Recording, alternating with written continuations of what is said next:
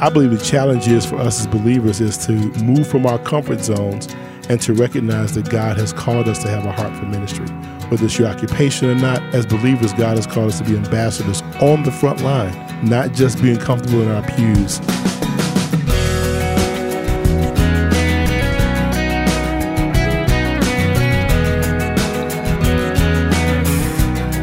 Welcome to First Person, a weekly conversation with people from all walks of life who have a story to tell of God's faithfulness. I'm Wayne Shepherd. My guest this week is Milton Massey of Here's Life Inner City. I'll introduce Milton to you more fully in a moment. But be sure to visit our website, firstpersoninterview.com, for up to date information about recent interviews and even an archive of past programs you may have missed. Again, we're found online at firstpersoninterview.com. I've lived in Chicago for over 35 years. It's a great city, but like any urban area, there are some pretty tough neighborhoods. Milton Massey knows that well, but he also knows it's a mission field that is no less important than any other. He's dedicated to seeing churches and people mobilized so that every Christian becomes a multiplying follower of Jesus Christ who's engaged in meeting the needs of the poor. Along with John Sather, Milton serves as a national leader of Here's Life Inner City, part of Campus Crusade for Christ. I met with Milton in Chicago's Agape Center in the Roseland neighborhood, and I started by asking him about his mission in life. I believe that as a believer in Jesus Christ, my major uh, commitment is to um, actually see people become multiplying reproducers uh, of Jesus Christ um, from their life to the next life, um, bringing a person from new birth to maturity. Um, that is my mission in life. That is what I mean. I want to see the Great Commission, the Great Commandment, and the great concern um, fulfilled in that there's one the great commandment that we need to love God and love people. There's a great commission that we need to make disciples. And there's a great concern that we need to be concerned for the poor. And those are the things that Jesus all I mean in all of Jesus' ministry, they were they were sown in and out of everything he did. And so here at the Agape Community Center, uh, a part of Campus Crusade for Christ, for the last 30 plus years, really since 1980, um, I served as a student first, and then um, back in '92 took over the role of being the director, and that's been for now. It'll be 18 years um, in 2011. That mission of yours could have taken place and could take place anywhere, many places around the world. Yes. Why here? Why why the inner city of Chicago? Why the Agape Center? Well, that's obviously as well the the, the power and the move and the sovereignty of God. Um, I grew up in Chicago and I uh, won't go into every detail about that. But um, on the south side, uh, south side and west side, but mostly the south side. And my family moved in this neighborhood in '69. How old were you? I was uh, about 12, 12 years old, and um, this community center. Um, it was a staircase factory back in the '60s, and probably a little bit before that. And um, I used to walk past this place all the time. and never knew what it was uh, when, when, my family first moved in here, uh, moved in this neighborhood. And then um, with White Flight taking a place in the mid 60s, early 60s, 60s into the 70s. Uh, this building was abandoned, um, and the owner uh, of the building, Mr. Ken Lautenbach, uh, was approached by um, his brother to want to give this to Campus Crusade for Christ. Uh, and the bottom line is that, just long story short, all that took place. Uh, Ken got involved, got involved with building and, and, and renovation and so forth. But be, even in the middle of that, met staff, met Crusade staff. Um, when I received Christ in 78, for a whole year I attended a church right in the neighborhood. And then a year later, um, on my college campus at Chicago State University, um, I ran into Campus Crusade people.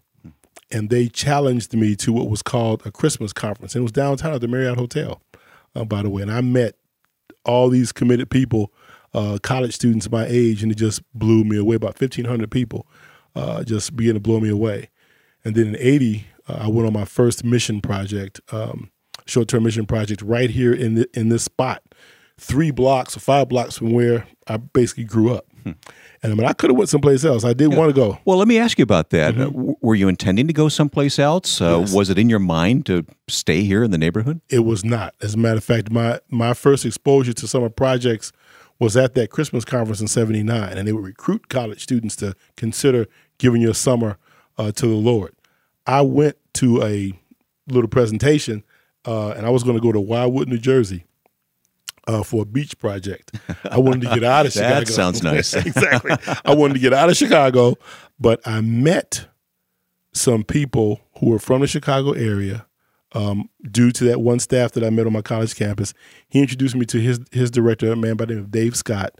Dave asked me what was I, what was I going to do this summer, uh, that summer. I pulled out the brochure for the Wildwood, New Jersey project. He looked at it and he said, "Do you know that we have a project right around the corner from where you grew up?" I'm going, "Really?" and uh, he tells me of the place, and um, I showed him the uh, brochure. He he tears the brochure up and says, um, "I want you to fill out another one and consider this one."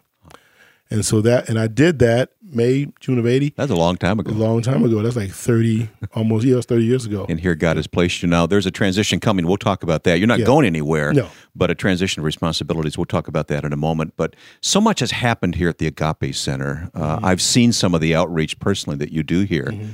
But something happened that grabbed national attention literally right outside this window Mm-hmm. Yes. right here. What happened? Yes. Well, that was just the reality that um, the violence in this community, um, and not just this community, let me say the entire uh, nation, um, actually, every urban center uh, across this land um, has the reality of issues that, that happened with this young man uh, last year, Derrion Albert. Um, bottom line is that there was a fight that took place, and it wasn't just a regular fight, it was mob action. Um, and, and a young man lost his life um, through a beating and it's something that we still as a team are experiencing uh, the fallout um, from that but um, it's not known to you know everybody else. It's just the reality that uh, you don't emotionally just keep going after you see uh, something like that happen. And um, and since that time you know we have been we ministered to kids who were um, out there and who you know who, who were kind of in the fray but didn't you know didn't, didn't get hurt to the degree that uh, Derrion did. You know, he was not a part of our program, but we we have um, regular ministry to high school students, particularly Fenger. That was one of those. It was actually it's almost a year ago um, this month. Such a tragedy, and there have been many other tragedies around here and all over the Mm-hmm. nation since that time. But how have you seen God work through this situation? What Mm-hmm. what's uh, what's an example you've seen of, of God's hand in all this? Well, I mean, there's so many so many different ways and ones to choose from is hard. I think that it was um, a way that we began to kind of have a bit of a wake up call uh, to determine, you know, are we here for the long haul or not? Um, it was one of those experiences where you have been giving, giving, giving, giving, giving, giving of yourself, and you you you can begin to think a little bit of an having a little bit of a, an entitlement mentality that God, I'm serving you, so there should be just a bunch of rewards, you know, on this side, and shouldn't experience something like that. But it did happen, uh, and as a result, it wasn't just that event, but that event kind of just kicked off a ton of other things for the whole year that began to be a, a challenge to us. So I think it solidified. First, it solidified us as a team. Uh, but secondly, I think as far as an example to the to the neighborhood, it's just a reality that people begin to realize what we're here for. Yeah, that was my question. Did the neighborhood wake up as to your ministry here Mm-hmm. And the hope that you offer is contrasted to the, Mm-hmm. the violence that took place outside your door? There are those who did. Uh, there are other ministries that recognize that, and there are uh, even some um, secular organizations that recognize that. Uh, but honestly speaking, I mean, uh, I, I'd say that we've been trying to fly beneath the radar, but we can't be anymore. We're not beneath the radar anymore. That that event, in many instances, kind of it shoved us out in the light, even though we have to remain focused on what we do. Milton, I know there's no easy answers to this this question of violence and Mm-hmm. what's going on in our American cities, particularly in the past a year and Mm-hmm. two, where it just seems to be out of control at times. No easy answers, but w- what is your challenge to us, regardless of what neighborhood we live in? Mm-hmm. Sure. I, I want to be honest about that because there are two things the Lord reminded me of in that situation.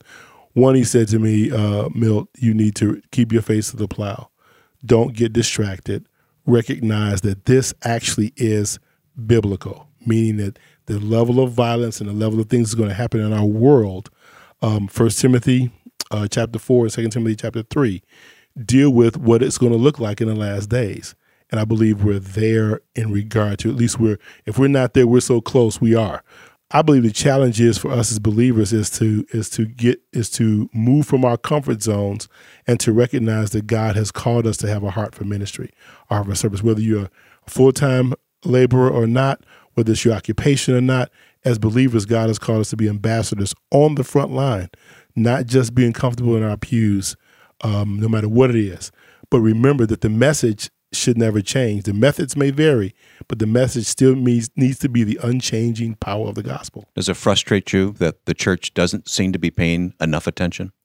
It frustrates me on this level that we in America have a brand of Christianity that is based on comfort and entitlement and is not based on a commitment to be servants and to really be soldiers. There's one verse that the Lord has been speaking to me in, well, there are three, but there's one in particular. Second Timothy chapter 2, verses 3 and 4 says to endure hardship like a good soldier of Jesus Christ or endure suffering. Then he says, No soldier involves himself in civilian affairs. He says, Why? In the ESV, English Standard Version, says, His aim is to please the one who enlisted him in his service or in his army. So, where is my focus? My, my question of the believer is, Where is your aim? Is it to to be comfort to be comfortable and to live according to entitlement, which a lot of teaching is out here, which was erroneous, or is it to please your commanding officer because you uh, and, and to avoid being entangled in civilian affairs? In just a moment, we'll continue this conversation with Milton Massey on First Person. Next week, two guests join us. First of all, Max Lucado. To him who much has been given, much is expected. And to use that to call other people to open up their eyes to see the blessings that we have. And then, secondly, Dr. Kevin Leman. I didn't come from a perfect home, but a message to parents everywhere in this book is hey, step up and believe in your kids. Two distinct personalities in one program when you join us next time with Max Lucado and Kevin Leman here on First Person.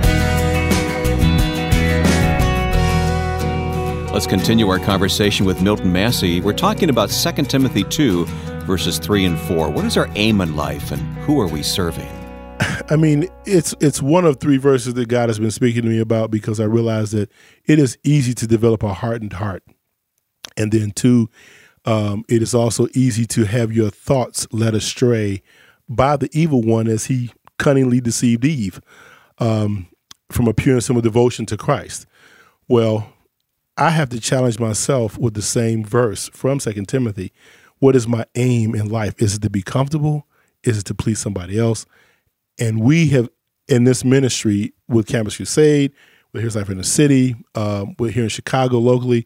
We have experienced a level of success over the 30 years that has brought us consistency, integrity. People know who we are, who know what we do. And the bottom line is that you can just think that okay, this is it, and and, and you don't we don't want to change. We don't want to be challenged. We don't want to lead in, a, in a, on another level, on another capacity.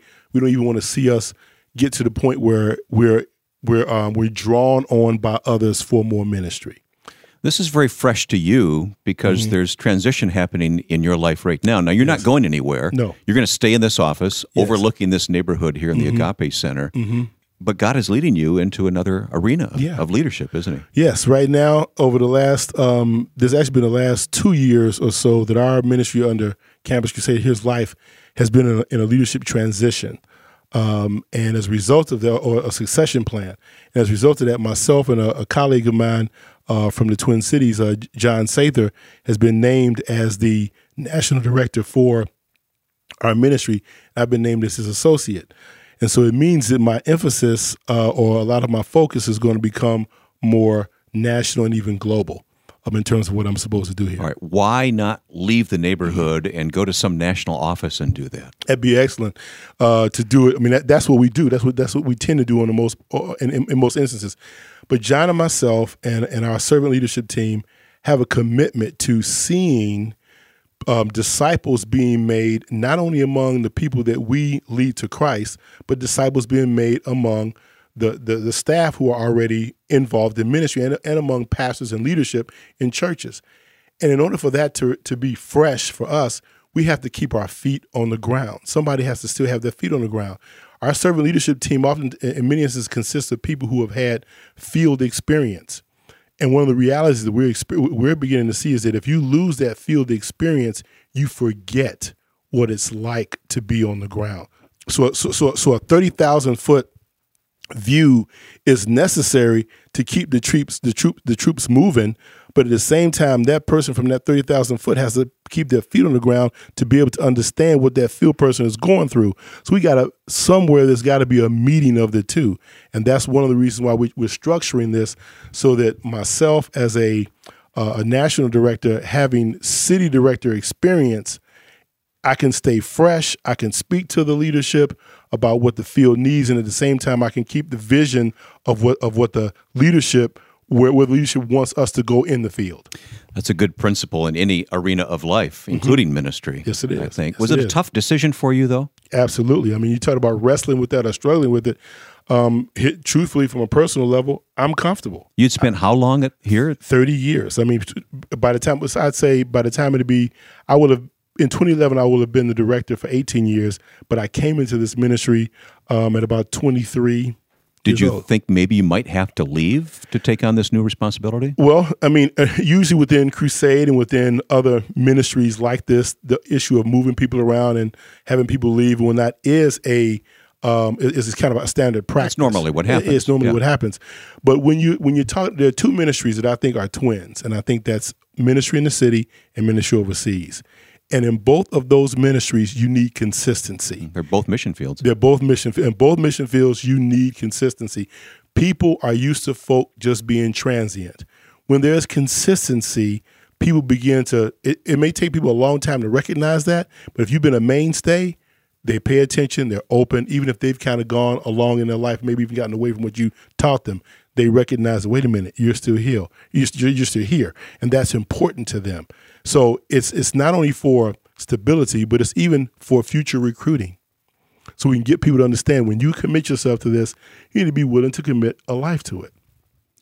But did you struggle? Oh man, I didn't. I mean, you talk, I mean, one is because of the fact that I like what I'm doing. I mean, I liked leading as a city director. I mean, I could do it without.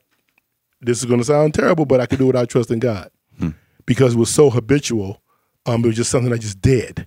But the and that and that's therein lies the area of the need for growth. Maybe that's why God pushed you in this direction exactly. to teach you the lesson, huh? Exactly, exactly. So I'm in that process. I'm learning. I'm in, I'm in a program that uh, Crusade is doing for future development of leaders, and so simply it's just basically helping me grow personally, um, as well as it's increasing my capacity, but not just in terms of performance, uh, that is one aspect, but it's really about personal, spiritual, and emotional growth. Tell me more about Crusade's vision for developing young leaders. That's um, over the last actually five going into six years. There's a program called Senior Leadership Initiative that Campus Crusade uh, began to to start. Our mutual friend Bob Tiede. Bob Tiede, exactly. Mm-hmm. He's one of the one of the design uh, members of that uh, this particular initiative.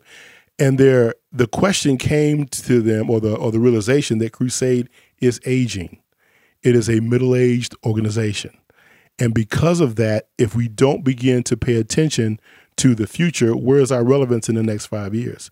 The concern is that are we preparing leaders who have our values of the history of crusade, but at the same time, um, how is that being matched with this current culture and where we want to go, where God wants to take us in the future. Let me just stop you there because mm-hmm. that issue that Campus Crusade for Christ is wrestling with needs to be addressed by many organizations. Absolutely. I mean, the, the church needs to continually pay attention to that as well. Our commitment to the Great Commission, to the Great Commandment, to the Great Concern is a mainstay.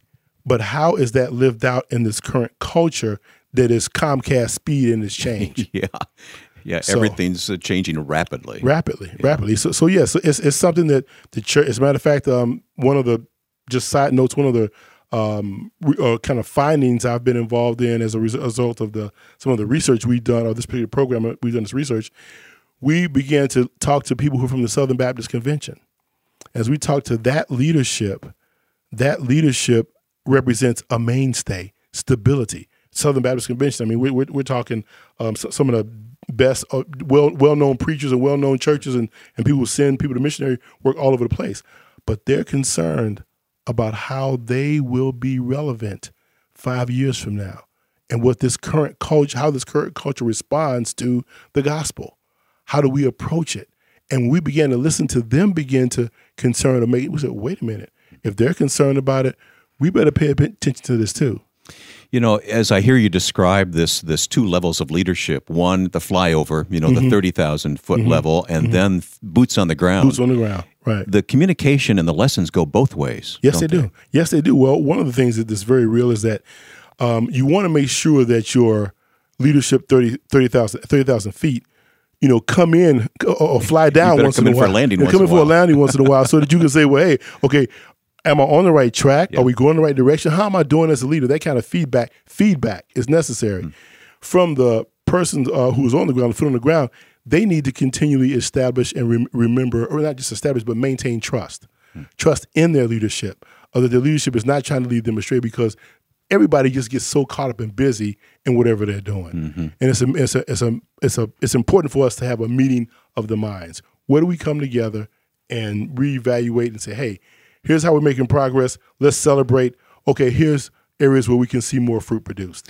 Is this also an opportunity to see your ministry multiply in a sense that others will come alongside you to pick up the the local responsibilities while you take on some of the national responsibilities?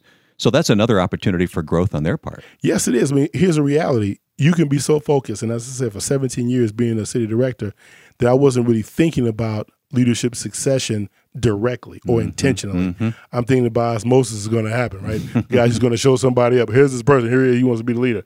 No, leadership that actually is effective and leadership succession plan plans that are actually suc- that are actually successful are those that are focused focused on in many instances growing and cultivating their own leaders intentionally. Are you training someone to take your place? Yes, are you training someone to take your place? There there are some people right now who have identified they are they are in this year they've already been identified as the ones to replace me.